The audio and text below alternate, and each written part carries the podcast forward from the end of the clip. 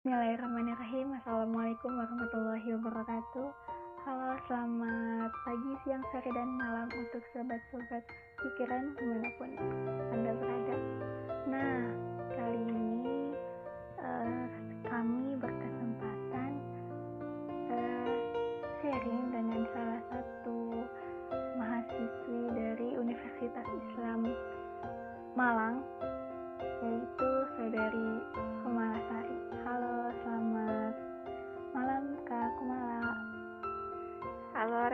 selamat malam juga. Halo semuanya. uh, gimana Kak kabarnya? Baik? Alhamdulillah, insya Allah bil khair. Uh, hmm. Terus kamu sendiri gimana? Ana bil khair Kak.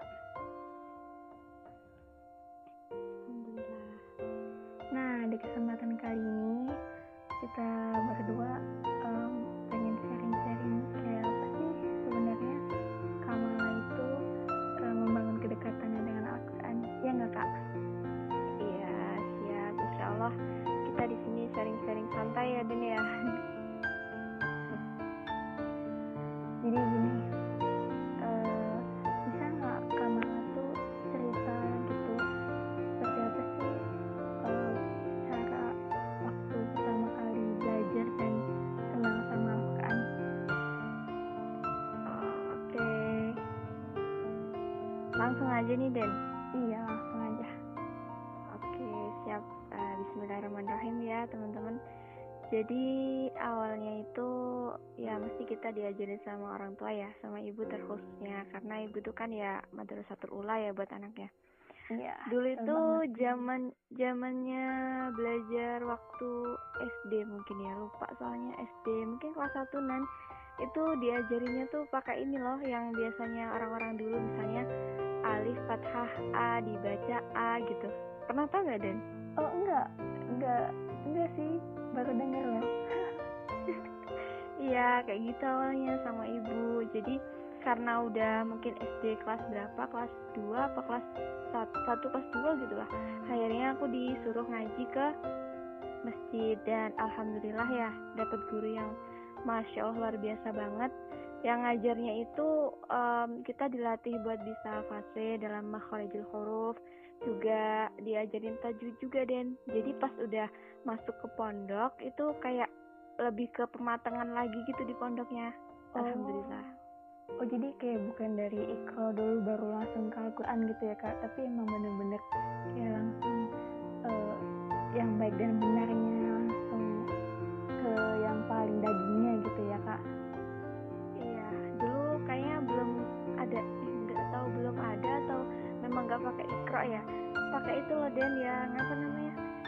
dia kayak hampir sama kayak ikro tapi kalau ikro kan dia per bab-bab gitu ya misalnya Iya, yang ini ya kalau itu tuh kayak langsung uh, pengenalan hurufnya gimana ya? Susah juga ngejelasinnya. Pokoknya zaman dulu banget itu aku juga lupa itu gimana isi-isinya yang jelas beda sama ikro dan namanya juga bukan ikro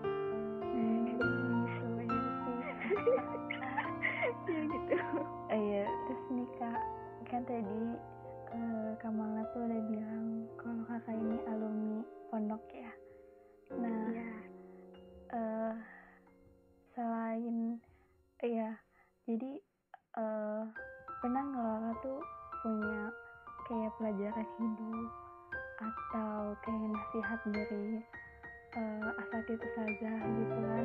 Di pondok kayak eh, sebenarnya kayak gimana sih kita harusnya bisa mencintai Al-Quran gitu kak? Hmm, ya aku dari pondok ya dan kita sama.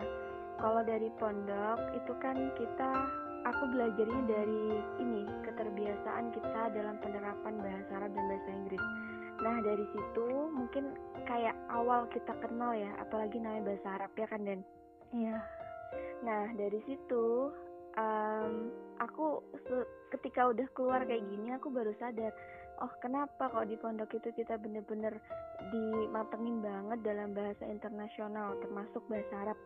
Karena kita tahu juga kan kalau bahasa Arab itu adalah bahasanya Al-Qur'an. iya Nah. banget. Nah, iya, terus ini satunya juga alasan kenapa aku eh, mengambil jurusan yang sama waktu kuliah yaitu ya pengen bisa deket sama Al-Quran. Jadi salah satu sarananya ya kita harus mempelajari bahasa yang ada di dalam Al-Quran. Biar kita tahu lah misalnya dalam penggunaan ini itu gimana terus kenapa kok dalam Al-Quran itu misalnya ada kata-kata yang memiliki arti yang sama tapi kok penggunaannya tuh beda-beda gitu. Kenapa nggak disamaratakan gitu? Jadinya biar kita lebih tahu gitu. Ya sampai saat ini sih pembelajaran yang paling menonjol yang aku ambil dari pondok itu dalam pembelajaran bahasa Arab. Hmm. alhamdulillah. Alhamdulillah. Masya Allah. Ternyata uh, bukan sekedar cara baca tapi langsung ke akarnya dari uh, Al-Quran itu sendiri ya kak bahasa Arab ya ya walaupun belum ini ya belum terlalu matang tapi ya masih ya belajar belajar gitulah dan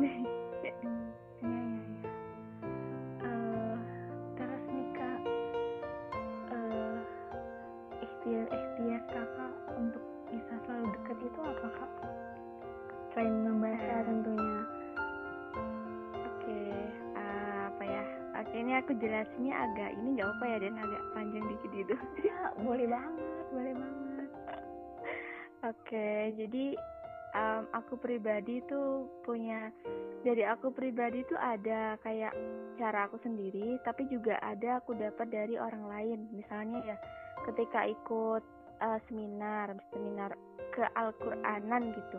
Kalau enggak uh, ketika mengikuti akun-akun di medsos yang berbau atau yang biasanya mengkaji tentang Al-Qur'an, itu juga bisa menjadi salah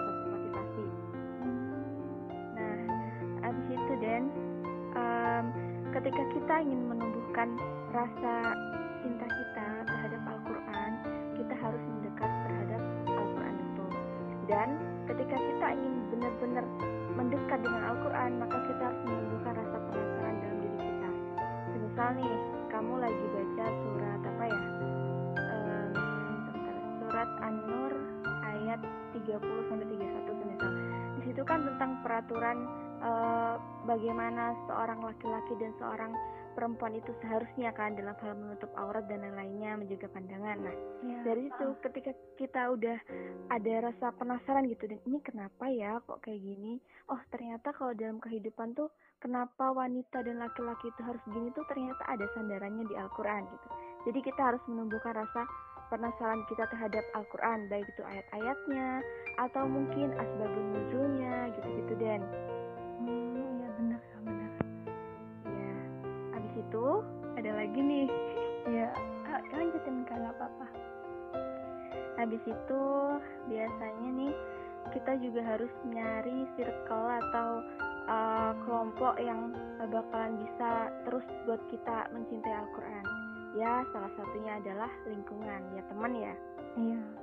Hmm, itu penting banget dan karena apa? Karena ketika kita komunikasi dengan teman kita itu kan pasti banyak banget ya pembahasan dari mereka nggak banyak aku yakin nggak banyak dari mereka yang ngajak kita diskusi tentang Al-Quran. Nggak banyak kan?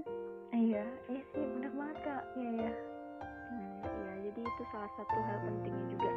Kita harus buat circle kita itu uh, lebih mendekatkan kita sama Al-Quran. Itu salah satu usaha kita dan hmm, iya, iya. bener ya kayak circle aku oh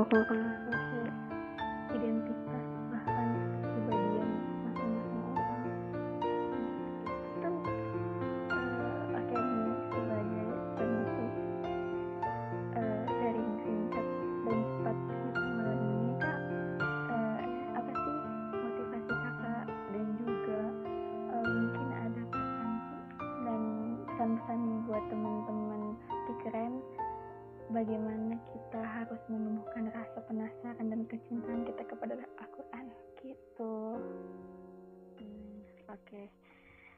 jadi buat teman-teman kenapa kok uh, aku pribadi ya kenapa kok kesan-pesannya uh, uh, harus menumbuhkan rasa penasaran terhadap Al-Quran karena hal yang paling poin dan utama banget itu adalah Al-Quran itu pedoman hidup kita Al-Quran yang pertama, yang kedua adalah hadis Nabi.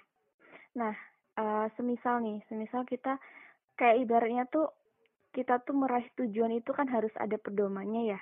Sedangkan tujuan kita tuh di akhir itu bisa dibilang kayak kita kalau sekolah tuh kita nerima raport gitu ya Den Iya. Nah, jadi ketika kita mau mendapatkan nilai raport yang bagus, maka kita harus belajar yang serius, harus mem mem apa, mematuhi peraturan dari guru-guru, harus jadi anak yang memang berakhlak yang baik gitu kan. Sama juga dengan tujuan kita di akhir yaitu ya hari Akhirat. kembali ya, Iya. akhirat gitu. Jadi kita harus apa ya? Kenapa kita harus penasaran sama Al-Qur'an? Ya harus karena Al-Qur'an itu adalah pedoman hidup manusia dan bahkan di dalam Al-Qur'an itu enggak apa ya? Tidak ada yang bisa menandingi. Karena apa? Karena semua kisah itu tercantum di situ dan semua pelajaran hidup juga ada di situ, tuntunannya juga ada di situ. Jadi ya menurut aku memang harus gitu loh walaupun kita berangsur-angsur atau pelan-pelan gitu Den. Iya, oke deh. Aduh, terima kasih banyak untuk sharing singkat dan cepat padat kita malam hari ini, Kamala. Ya, Jadi- alhamdulillah. Eh, buat sobat-sobat kikiran, pokoknya tetap semangat, dikit-dikit tapi pasti. Ya nggak, Kak? Ya, betul Ya. dikit-dikit tapi pasti. Oke deh, Kamala. Kita tutup yuk telepon malam hari ini. Oke, ya Den. Monggo ditutup. Iya. Oke deh. Assalamualaikum. Waalaikumsalam warahmatullahi